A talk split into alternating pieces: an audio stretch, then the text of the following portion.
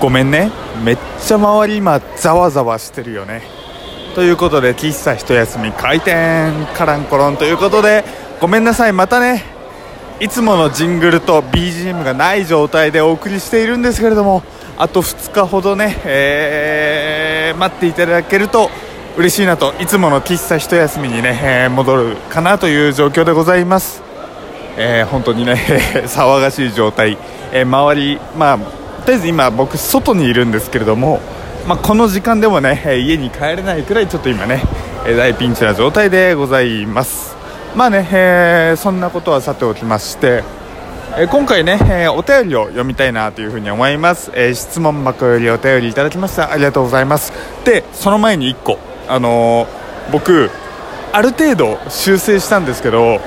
まだまだね、えラジオの概要欄から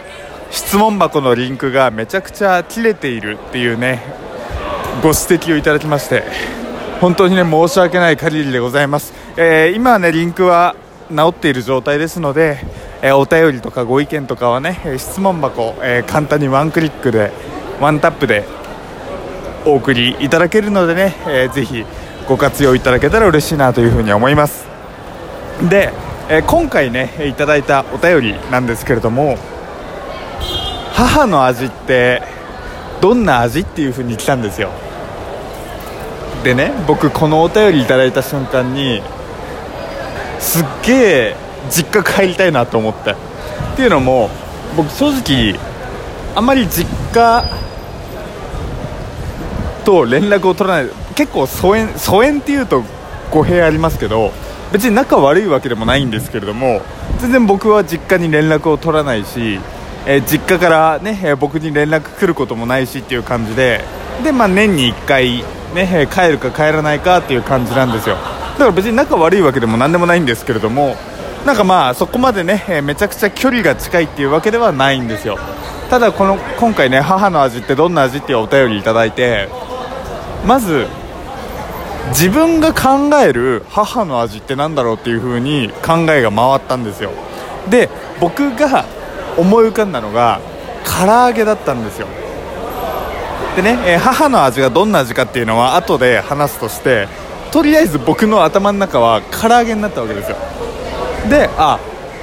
俺上京してきて唐揚げって居酒屋かコンビニの唐揚げ弁当しか食べてないなっていうことにね、えー、思い浮かびまして。で、えー、実家の唐揚げ数年ぶりに食べたいなっていうえー、思いになりましてね。ちょっと実家に帰りたいなたまにはっていうね、えー、ことになったわけでございます。で母の味ってどんな味っていうね、えー、来たんですけれどもなんだろうもう人それぞれ思い出って違うやん。まあ僕の場合は唐揚げなんですけどとりあえずこう、えー、学生時代運動部に僕は入っていたわけなんですよ。で、えー、家に帰るのが10時とか夜のね10時とか、まあ、11時前とかになってくるんですけれどもそれでもなおね、えー、親は、えー、起きててくれてで夜ご飯を用意してくれるわけなんですけれどもそれでも、えー、正直ね、え父親とか帰ってくるの結構早かったんで先に夜ご飯食べてるわけですよ。でその余り物って言ったらおかしいですけれどもえねえ家族に出していた夜ご飯を僕が遅く帰ってきて電子レンジでチンしたものを出してくれればいいのに本当に出来たての唐揚げとかをね出してくれたっていうのがすごく思い出にあって。で出来たてで出してくれたっていうことはわざわざ揚げてるわけですよ。ってことは外はカラッとみたいな感じで。で特にうち多分衣が薄い方だったんですよ。で、えー、本当に中あ外はパリパリなだけで中はジューシーみたいな感じで出してくれてたなという記憶がね、えー、ふと蘇ってきて。でまあそう考えるとやっぱりこう自分の体験とその出す出されたものの味というのが結びついたものが母の味っていうねものなんじゃないかななんていうふうに思うんですよ。だから別に僕は唐揚げ唐揚げ言ってますけど卵焼きの人もいるでしょうし目玉焼きの人もいるでしょうしゆで卵の人もいるかもしれない。なんで今卵料理しか言ってないんだっていう感じですけどまあ人それぞれいろんな思い出はあるのかななんていうふうにね、えー、思うわけですよ。で、えー今回ですねあのーお便りいただいて数年ぶりに数年ぶりは持った数ヶ月ぶりに親に連絡してみたんですよ。数ヶ月ぶりに。これは持ってない。本当にガチで数ヶ月ぶりに連絡したんですよ。元気と大丈夫っていう感じでね連絡したんですよ。そしたらメールでメールで送ったらあのうん分かった大丈夫。じゃあねって帰ってきたんですよ。ちょっと待ってよと。こっちはさあのいただいたお便りのおかげで数ヶ月ぶりに連絡取ったのに。じゃあメール1通でじゃあねで終わらすの？って思ってね。こんなこんなね仕打仕打ちっていうのはおかしいね。でもこんな返答あるっていう風に思ってちょっとね、えー一つの、まあ、ネタとしてね、えー出来上がったななんていう風に、まあ、僕はね、えー思ってますけれども、まあ、そんくらいね、まあ、お互い我関せずじゃないですけど、まあ、親には感謝していますけれども、まあ、そこまで深くね干渉し合わないという、えーまあ、僕にとってはすごく、えーありがたい関係性だなっていう風に思います。まあ、別にね、えーすごく家族と仲がいいっていう人も素敵だなと思いますし、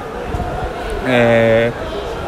ーそれをね否定するつもりとかは全然ないんですけど、まあ、僕はこういう感じで育ってきたのでもし僕に子供が生まれたとしたら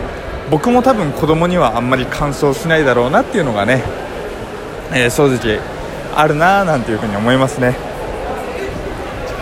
まあっていうねお便りいただいてちょっとしたね家族の絆みたいのをね感じたのか感じれてないのかわかんないですけどもまあね今回のお便りのおかげである種一歩ね、えー踏み出した感じはね、えーあります。お便りいただいた方ありがとうございます。皆さんにとってお袋の味みたいなのってあるんですかね？なんか、えーちょっとね同僚にちらっと聞いたんですよ今日。なんか、え実家の味とかってあるっていう風に聞いたらカレーっていう答えが返ってきてああそれは確かにあるわと思ってね。あのカレー、まあ、家族によって、えーまあ、その家庭か家庭によって入れる、えー素材も違えば多分隠し味とかもねあるのかななんていうふうに思うと、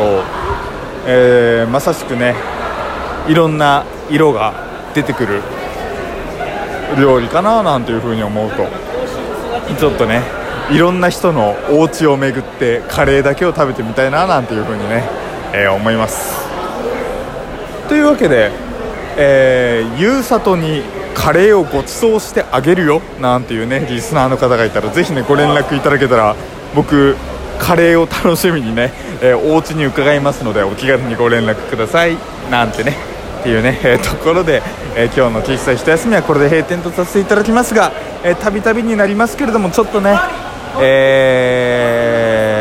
ーまあお家にいられないということで周りが騒がしいところで、収録となってしまい大変申し訳ございません。あと2日くらいでねいつもの状況に戻ると思うんで、えーまたねこれからも聞いていただけたら嬉しいなというふうに思います。最後に改めて、えー今回お便りいただいた方ありがとうございます、えー他の方もお気軽にお便りいただけたら嬉しいなというふうに思います。というわけでお送りしたのは小さい人休みゆうさとでした。それじゃあまたね。バイバーイ。